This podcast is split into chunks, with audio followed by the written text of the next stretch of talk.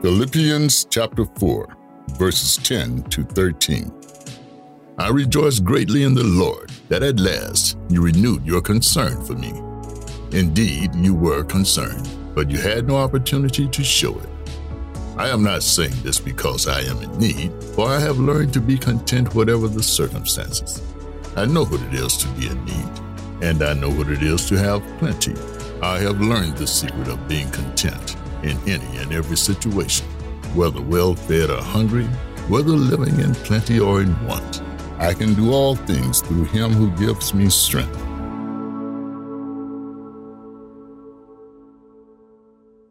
Well, that's our desire, isn't it, this morning? To let Christ be magnified in us. We're coming to the end of our study in Philippians.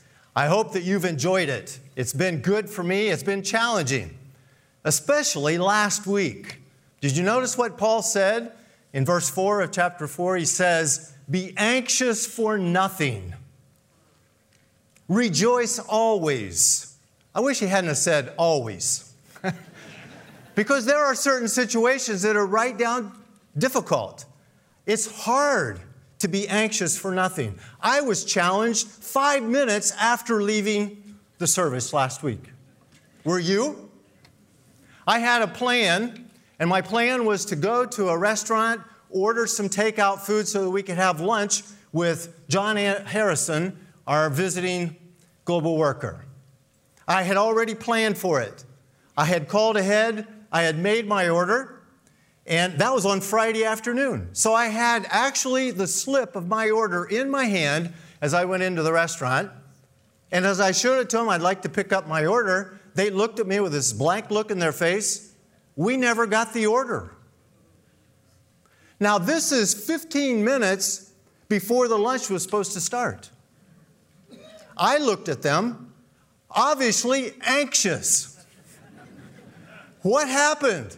Why didn't you get the order? Have you ever been there? Something goes wrong with our plan, something is amiss, and now we have to adjust. Those adjustments can bring instant anxiety. And yet, Paul says, be anxious for nothing. How do you do that? Well, he goes on, and I don't want to repeat all of what Pastor Mike preached last week, but he says, take your request to the Lord. Register your complaint with Him, not the persons that's causing you the anxiety. Well, I have to admit, I didn't do so well. I failed that test. But that's not the end of the story. God gave me the opportunity to adjust a little bit slower than what I think He wanted me to. But if you want the rest of the story, see me afterwards. Today, we're going to continue our study, and Paul applies that idea of being anxious for nothing to the way that we handle our finances. That's another place where anxiety can be very apparent. How are you doing with what God has given you? Well, the Apostle Paul had many opportunities to be anxious. And yet he said in verse 10 of our passage right now, and he says, I rejoiced greatly in the Lord. See, he had just received a gift from the Philippian believers. He had not asked for it, he had not planned for it, but they knew his need, and the Lord revealed to them that they needed to send that gift. We don't know all the details where they had planned ahead, where they told him in advance, but anyway, the gift came to him, and now he's responding. That's the context of our passage today. And Paul's going to reveal to us at least three keys to contentment that anxious free living that's necessary so that we can rejoice in all things, always. So let's look at the first one. Contentment produces or forms the foundation for rejoicing in what the Lord provides. Contentment is necessary for rejoicing. If you are anxious, there's no way you're going to rejoice. You're thinking about the problems that are before you. You're trying to figure out how to adjust, how to make it work. your plan or whatever plan is coming to your mind. But Paul, being in his situation, realized that there was more to his equation than just what he had in his hands. He probably had many times that he didn't have money for lunch or for the coming week. The opportunities to be in want were many because he did not have, like we do today, commit ourselves to supporting those workers around the world that we send out. They know, they know before they leave wherever they're going that they have enough financial need for that period of time that they're going to be working. Paul did not operate that way. He had a day to day necessity. Either he received help from the people around him but that were traveling with him, or he personally worked. That's how he sustained himself. But Paul says very clearly, I rejoice greatly in the Lord. So, really, the, the secret that he's describing here is not depending upon the Philippians, although he's grateful for that. His ultimate rest and assurance of his needs being met was with Jesus Christ, personally with him. And if he was passing through a time of want, he could ask and the Lord would respond as he needed, as the Lord directed. And that's exactly what Paul is putting his confidence in. Now, he's also relaying to the Philippians that he's glad that they sent their, their note or their, their gift. But he didn't want them to, to feel like they were the ones who were providing all that he needed. He was going to base his confidence based upon what Jesus Christ was giving to him. That's the first point, the first secret to contentment. Not what we can amass for ourselves financially, but what Jesus can give to us, no matter what the situation. Now he goes on and he describes that sometimes the anxiety comes from want, but it also comes from having too much. Who would like to have too much to be anxious about? I think we could all be in that situation but it really is anxiety when we have too much. When we put our confidence in what we have around us, what we've provided, what we've worked for.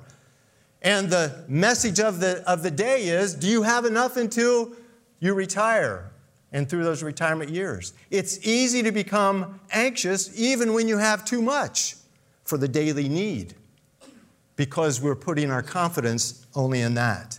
Well, Paul didn't have that problem he says that he was very confident that the Lord would provide whether he had little or whether he had much.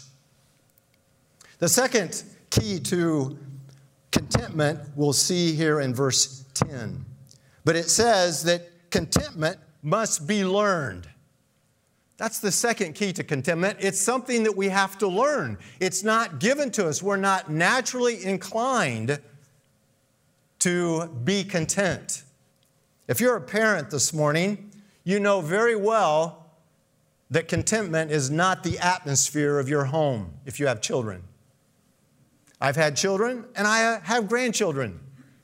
And I hear all the time complaints. He took what's mine. He didn't ask for it. What's wrong with our situation?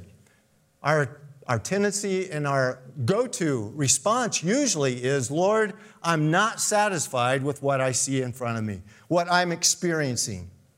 And Paul was telling them this is a lesson that we have to learn. He says here that I've learned to be content in whatever circumstance. I know that it is in the need. I know what it is to be in need, and I know what it is to have plenty. I have learned the secret of being content in any and every situation, whether well fed or hungry.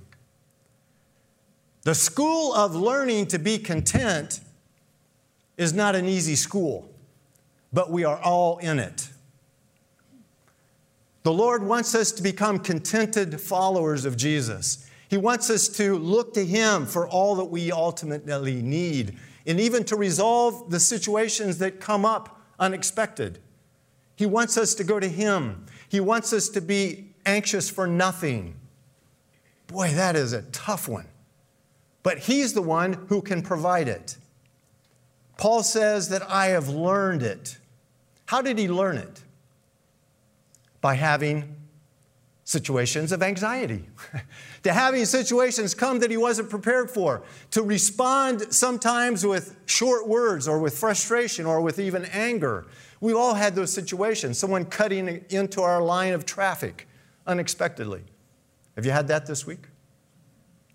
Maybe you've lost your job. Maybe you've had situations financially that you weren't prepared for, an expense that you weren't planning for. All of those things are the school of learning. James says it this way Count it all joy when you encounter various trials, knowing that the trials, when they are responded to with the Lord's direction and help and resource, we can have endurance. That's the mark that we're learning. When we don't respond as our flesh would want to, but we respond in confidence the Lord's going to give us what we need at that moment. How are you doing in your schoolwork with anxiety? We need help with that. Every one of us do. And today and this week, we have the opportunity to reflect and to look on the goodness of our God who is ready at any moment to come to our assistance, to direct us through those anxiety moments. He wants to be there. He wants to be our resource. The third key that I see here to contentment is in the last few verses. He says, Contentment comes through knowing Jesus and receiving his power for living. Do you see how Paul finished? In verse 13, he says, I can do all things through him who gives me strength. He didn't say, I can do all things because I have supporters like the Philippians. Or I have this resource or that resource. He didn't call upon resources other than Jesus Christ Himself. That, my friends, is the key to contentment and the foundation to be able to live a life of rejoicing. You have to personally focus your attention, moment by moment, on what Jesus can give you. And when there is lack, when you're confused, when you're anxious, you call upon Him, His resources, and He wants to provide according to His need. Now, I want you to know that this is not an easy process. There will be times when you will be tested beyond your capabilities. Paul even had those opportunities. He said in 2 Corinthians that he had a thorn in the flesh definitely a challenge for his life to live and to, to serve and to minister. And he said, I prayed three times that the Lord would take it away. I can't think of a more interactive response to anxiety than that. He called out to the Lord. He was doing the process that he's described here in Philippians. But he says the Lord was silent. He did not take it away. But how did God respond? Jesus said, My grace is sufficient. He gave Paul the ability to live even with a thorn that was causing him discomfort in some fashion. And he, fa- he placed his confidence not on his ability to eliminate the thorn, but on what God's power was for him to overcome it day by day. That is the key to contentment. Jesus Christ wants to be all that we need, and we call out to Him. We ask for Him everything, every day. The conclusion to this passage is that Jesus is the secret to contentment, who empowers us to be thankful with little or much. Let's pray. Father, we need you in the day to day moments of life. We need you to be our focus. We need you to be the one present as you promise to be near to those who call out to you. Give us that kind of response instead of anxiety. Give us contentment, Father, because we're trusting in you and what you provide. And may you be glorified when we can respond with thanksgiving and rejoicing. In Jesus' name, Amen. Philippians chapter 4, verses 14 to 17. Yet it was good for you to share in my troubles. Moreover, as you Philippians know, in the early days of your acquaintance with the gospel, when I set out from Macedonia, not one church shared with me in the matter of giving and receiving, except you only. For even when I was in Thessalonica, you sent me aid more than once when I was in need. Not that I desire your gifts. What I desire is that more be credited to your account.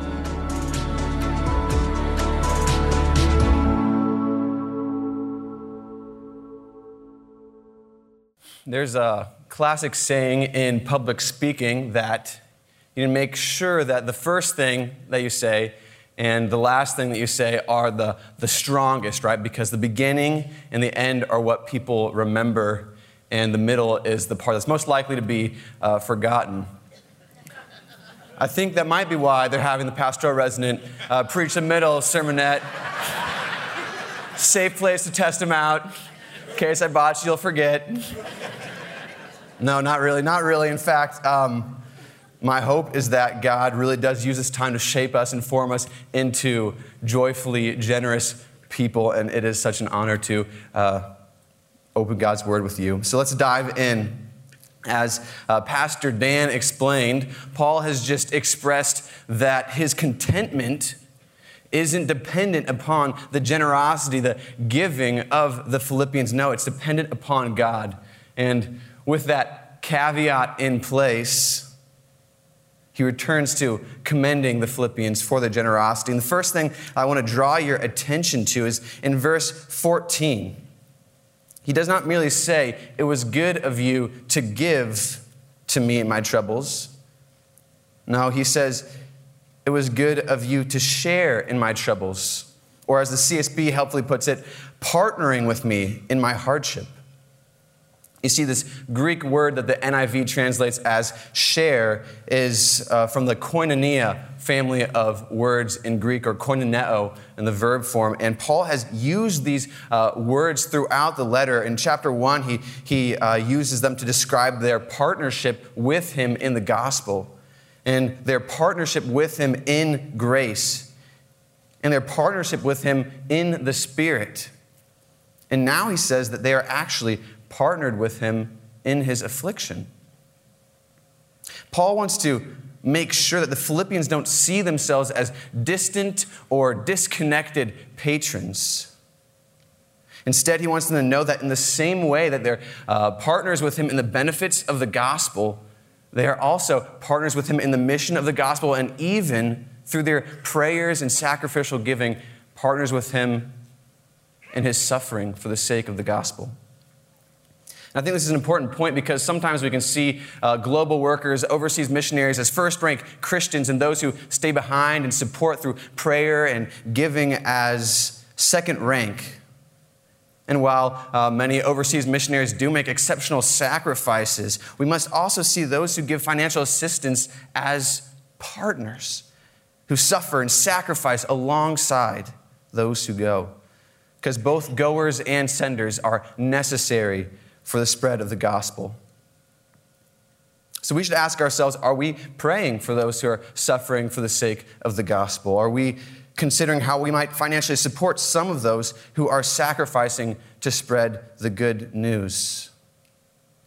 These are good questions to consider, but we got to move on because I'm on the clock and I haven't been here long enough to uh, go over time. So let's look at verses 15 and 16 essentially what Paul is saying here is, is he's commending the Philippians for the uniqueness of their giving as well as the immediacy of their giving. So in verse 15, Paul states that when he left the region of Macedonia, the Philippians were the only church that shared with him in giving and receiving. It would be like if Paul said to us, Grace Polaris Church, after I shared the gospel with you and I was making my way out of Ohio, you were the only church that shared with me in giving and receiving. And then in verse 16, Paul highlights the immediacy of the Philippians giving. He says, Even when I was in Thessalonica, you gave to me more than once. Again, this would be like Paul saying to us, Grace Polaris, not only were you the only church who gave to me when I was uh, making my way out of Ohio, but you were already giving to me when I stopped briefly in Dayton on the way out. The point I want to make here is this as Paul recounts the history of the Philippians' generosity, he is communicating to them that he has not forgotten their partnership. Now, he doesn't flatter them uh, just to receive more. He always gives God the ultimate glory. And like uh, Pastor Dan just shared, he's careful to avoid uh, any impression that he's somehow more dependent upon them than he is on God. But nevertheless, he's determined to communicate to the Philippians how much God has blessed him through their relationship. So, again, we should ask ourselves are we quick to remember and mention to those around us how God has blessed us through them, or do we forget? And when we do express gratitude, is it uh, in order to flatter in hopes of receiving something more from them? Or is it to glorify God? More good questions to ponder. Let's move on to verse 17, where Paul says the most remarkable thing. He says, Not that I desire your gifts. What I desire is that more be credited to your account. This is a crazy thing to say. Like, it's really easy to kind of just like zoom past this and not think about what he's actually saying. But imagine if this Christmas you gave someone a present and they said to you, Wow, thanks for the gift. Um, but I don't even care about the gift. I'm just so happy that, that you're going to be blessed by giving it to me. but like, that's why we don't invite crazy Uncle Bob to the Christmas parties. But the thing is, is that we can be confident that Paul means it. Paul is more concerned about the good of the giver than he is about the gift. He's expressed throughout the letter how ardently he cares for the Philippians, for their spiritual maturity, for their spiritual blessing. And so we, we need to take Paul at face value here. And when we do, we unearth a precious truth. And I think it's one that you and I need to hear because if you're anything like me, when you consider partnering with uh, the church or through organizations or with people uh, in giving, a million excuses come to mind. For me, um, I'm kind of like the king. I think oh, I'm just, I'm fresh out of college, um, still working on uh, building a financial base. I'm waiting for my Bitcoin to take off. Then I'll give. I got student loans. It's just not the right time. And I think our tendency to do that stems from the fact that we view giving as important and good, but ultimately kind of a loss for ourselves. And it makes sense. It's like, well, when I give money, it's no longer available to me. It's not in my bank account anymore, right? When I give time to something, I, I can't wind back the clock. It's no longer available to me. So it's good to be generous, but it's, it's a loss to me. Not in Paul's eyes. In fact, Paul is excited that the Philippians are giving precisely because it's for their own benefit. Because he knows that giving is ultimately a net gain for the giver. This is what Paul is saying. He's saying that as the Philippians' generosity enables the, the spread of the gospel, the winning of worshipers of Christ, and the edification of the church, that fruit isn't merely credited to Paul, God credits it to the Philippian spiritual account. And they will surely be rewarded on the last day. In light of uh, Paul's sort of financial terminology here, one commentator describes it like this The picture painted by the accounting metaphor is of compound interest that accumulates all the time until the last day. The apostle has employed this commercial language to show that he has his heart set on an ongoing permanent gain for the Philippians in the spiritual realm. This reminds me of what Jesus says in the Sermon on the Mount, in Matthew 6. Don't store up for yourself treasures on earth where moths and vermin destroy and where thieves break in and steal. But store up for yourselves treasures in heaven where moths and vermin do not destroy and where thieves do not break in and steal. For where your treasure is, there your heart will be also. Paul is saying to the Philippians, I'm grateful for the gift, But what excites me most is that through your generosity to the cause of the gospel, you are storing up for yourselves treasures in heaven, the kind of treasure that lasts forever. You have made such an excellent investment in your own eternal joy. Now, it's not a question of earning heaven. Paul would shudder at the thought. It's only by grace, only by recognizing our sin for what it is and clinging to the cross of Jesus that we'll be with our Savior forever. But the Bible is clear that generosity and obedience now that stem from faith in love have a positive effect on our experience in heaven, and that positive effect is often described as rewards our treasure. And it's confusing because it's like, I don't think I'll care about a Ferrari when I'm face to face with Jesus.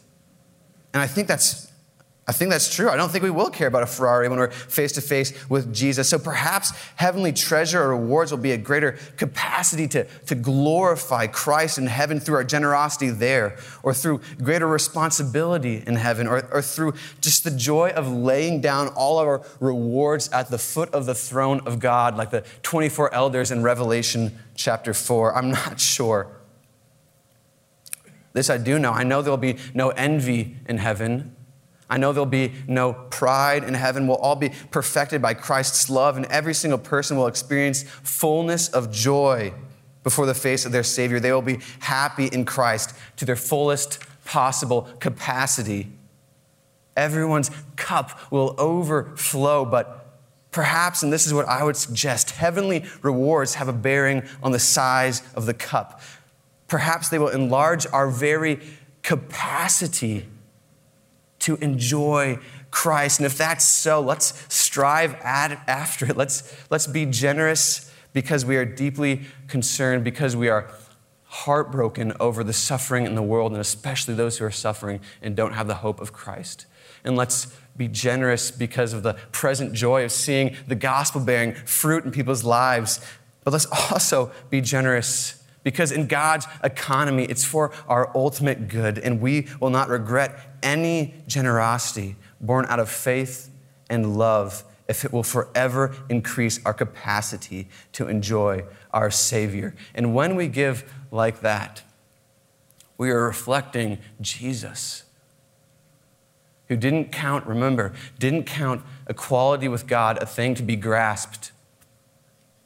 He took on flesh and gave us his very self, his very life.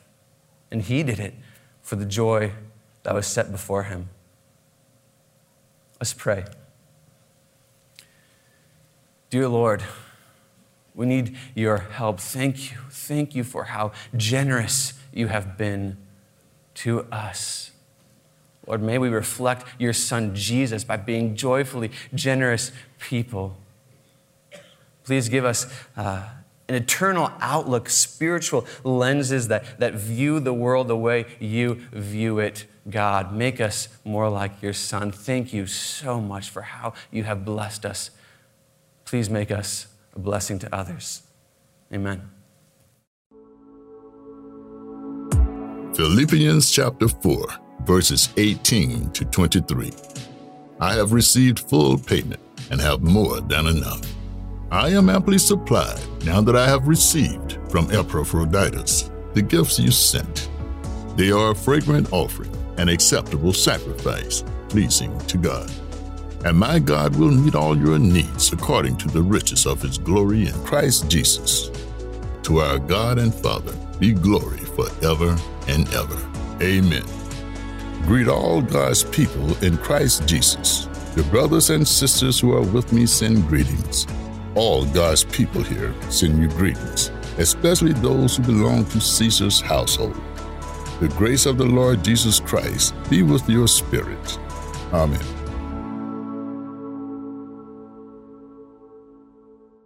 Well, thanks for the extra pressure, Lucas. Going last. You thought you were removing pressure from yourself, but you were putting it on me, but that's okay. I've got the throwaway passages of the, of the section here, the greetings, and a little bit more where normally you just skip over that, right? You finish your, your reading, and you're like, oh, greetings. Yep, he adds all these greetings at the end. But let's see if we can make something more of it just being, than just being a throwaway passage. In the matter of giving and receiving, this is actually Paul's receipt back to the Philippians and not one of those throwaway receipts where you just find them piling up in your car on the passenger side. But it's so much more than a transactional receipt. All throughout the letter to Philippians, to the Philippians, Paul has been overflowing with joy for them and for their partnership in the gospel. He's found a way to be content. He's, he's kind of reveled in their generosity. And then he is so joyful and overflowing for their partnership. Imagine Paul imprisoned and feeling disconnected from those that he loves so dearly. And then a surprise visitor arrives from those very people with a gift. A gift that not only supplies his needs, but gives him more than enough. That joy would overflow and would be hard to contain. And Paul did not contain that as he wrote throughout the letter to the church at Philippi with his joy overflowing. The partnership that they shared could not be thwarted by distance or by his imprisonment. And so, as Paul returns this receipt to them, he encourages them with this Old Testament language of sacrifices. He says, I've received the full payment. I've had more than enough. I'm amply supplied. I'm content in that now that I've received the gift. But they are a fragrant offering, an acceptable sacrifice that is pleasing to God. This Old Testament language of sacrifices, their, their financial sacrifices, brought the pleasing aroma of a smoking brisket that's rising up to heaven when you walk into one of those places that's smoking some meat, you know the smell, and this sacrificial, pleasing aroma that rises up is good. And the Old Testament sacrificial system may be a thing of the past, and for that I'm grateful. But making sacrifices still should be a marker of maturity in Christ. Paul used the same language in Romans chapter 12 when he said, Therefore, I urge you, brothers and sisters, in view of God's mercy, to offer your bodies as a living sacrifice, holy and pleasing to God. This is your true and proper worship. The same sacrificial language is used there for giving our whole bodies. The writer of Hebrews echoes this sacrificial language in chapter 13 when he says, Through Jesus, therefore, let us continually offer to God a sacrifice of praise, the fruit of lips that openly profess his name. And do not forget to do good and to share with others, for with such sacrifices, God is pleased. You see, Paul's needs were fully met, more than met. And as we've heard from Pastor Dan, Paul was content. He learned what it meant to be content in every, any and every situation. But sacrificial giving is rarely a one way thing. When we offer sacrifices of worship through our bodies, through our lips, and our giving, God will meet our needs. You cannot outgive God. He says, God will meet all your needs according to the riches of his glory in Christ Jesus. What a wonderful promise to embrace. Paul's God, our God, is, is willing to meet our needs. If you had a friend who was willing to meet your needs, that would be a true friend. But what if they were willing but unable to meet your needs? Their kindness wouldn't be of much use to you in your situation of need. They were willing, but they just had nothing. That'd be great, but wouldn't be helpful. So, what if you had a friend then that had an abundance of resources to meet your needs? This would be the friend that you would call in your moment of desperation. You would reach out to that friend. But what if this friend was unwilling to, meet, to, help, your, to help you and to meet your needs? Their wealth and their resources would be useless to you. But here, Paul describes a God who is not only willing, but he is able. He will meet your needs, and he is able to meet your needs according to the riches of his glory in Christ Jesus. Can you just soak that in for a minute? We have a God who is both willing and able to meet our needs, if that doesn't lead us to be content, if that doesn't lead us to be generous, and if that doesn't lead us to be partners in others, that is God's grace at work in our lives. We have a great God who is both willing and able. And praise is the proper response. When God is generous, when God's people are generous, worship is the response. And Paul has that response at the end of that verse 20. Now, the bonds of partnership are strong here. And this is made evident through the greetings that Paul expresses to the recipients of his letter. Even in prison, Paul did not live an isolated life. That's a hard thing to do, but he did it well. He had every excuse to stop living his life on mission. He had every excuse to hunker down and turn inward and think, Woe is me. He could have retired. He could have believed he had done enough. We'll let others take care of it now. Yet he was in community with others, even while he was in prison. He still wanted to declare God's goodness in Christ to the next generation. And so he sends these greetings, and it's a picture that we get to see, and we get to eavesdrop on somebody else's letter to see the affection that he had for these people, to see the partnership that they had together through the grace of God. And so he says, Greet all God's people in Christ Jesus. There are other translations that say, Greet every saint. God's people is probably a really good translation because we could get hung up on the saint word. We think, well, I'm not a saint. I don't have a church named after me, or there's not relics with my face on them or a statue of me. We think that saint is only for superhero Christians. And that's not true at all. Saint is anyone who is in Christ. And Paul uses this term over and over and over throughout his letter as a term for God's people. He uses it some 40 times in all of his letters. We are saints if you are in Christ. And so he says, Greet every saint in Christ Jesus. And he's expressing his affection for the saints by requesting that every saint be greeted. This isn't just a blanket greeting. Hey, so and so say hello to all of you. He says, no, greet every saint. Like, make it personal, individually. I want them to know affectionately that I care for them. It's an individual, each and every saint. And then he, then he says, the brothers and sisters who are with me send greetings. So I want you from me to greet every person. But the brothers and sisters, they also say hello. They also want the greetings sent. Those with me are sending greetings. They are the fellow workers in the gospel, those partners of Paul who have served him well. We know from the beginning of this letter that Timothy was there. Some scholars have surmised that possibly Luke and Mark, the gospel writers, were there with him, and maybe many other notable people.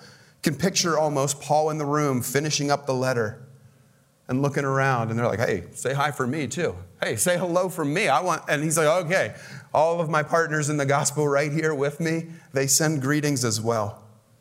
And then he broadens it a little bit and says, all God's people here send you greetings. From all of God's people. Yes, there are believers in Jesus living in Rome. There are followers of Jesus in the capital city. There are followers of Jesus in the dark places of the world, the places that have control of government or that control your lives or make things miserable. Guess what? In this place, there are lovers of God.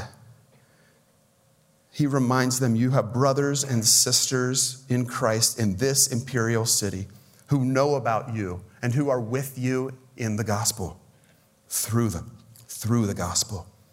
But wait, there's more. Because it's not just all God's people send you greetings. He says, especially those from Caesar's household. Especially those from Caesar's household. Oh, I love this part. Yes, even in enemy territory, God's people are moving and reaching the lost.